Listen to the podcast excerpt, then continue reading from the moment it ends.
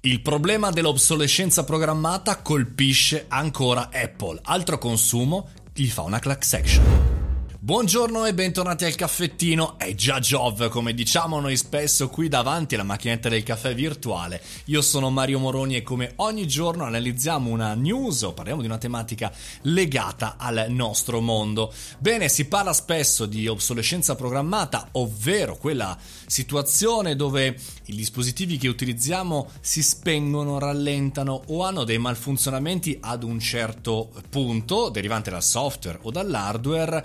Bene, eh, saltata fuori una class action contro Apple per, appunto, obsolescenza programmata, e la fa Altro Consumo. Se pensate che alcuni giorni fa, appunto, la stessa azienda di Cupertino aveva subito una sanzione da dieci milioni da Agicom per la resistenza all'acqua degli iPhone, i telefoni chiaramente eh, non resistevano all'acqua e eh, non resistono totalmente all'acqua, bene, ora Altro Consumo, insieme ad altri partner europei, ha eh, lanciato una class action per questioni legate all'obsolescenza programmata.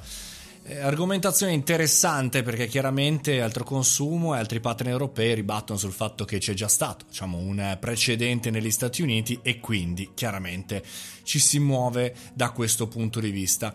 Il ragionamento che vorrei fare con voi, imprenditori e professionisti, è il, è, è il seguente. Sicuramente c'è un problema nei dispositivi e rimarrà sempre questo problema, che non si parla più chiaramente di hardware, cioè di dispositivi che smettono di funzionare, anche perché, se ci, vi ricordate chiaramente anni fa che usavamo dei, dei, dei, dei telefoni che a livello di hardware facevano veramente schifo, erano anni e anni or sono indietro rispetto a quello che facciamo ora, è vero, insomma, i cali di prestazione degli iPhone e di tanti altri strumenti come smartphone calano, calano con l'installazione degli aggiornamenti del software, per cui chiaramente si parla anche di questo argomento. E se ci pensate bene, noi stessi come imprenditori talvolta siamo costretti al contrario a dare servizio, a dare eh, assistenza ai nostri clienti per dispositivi molto vecchi che non hanno un'obsolescenza programmata. Pensate a chi realizza un sito internet, no?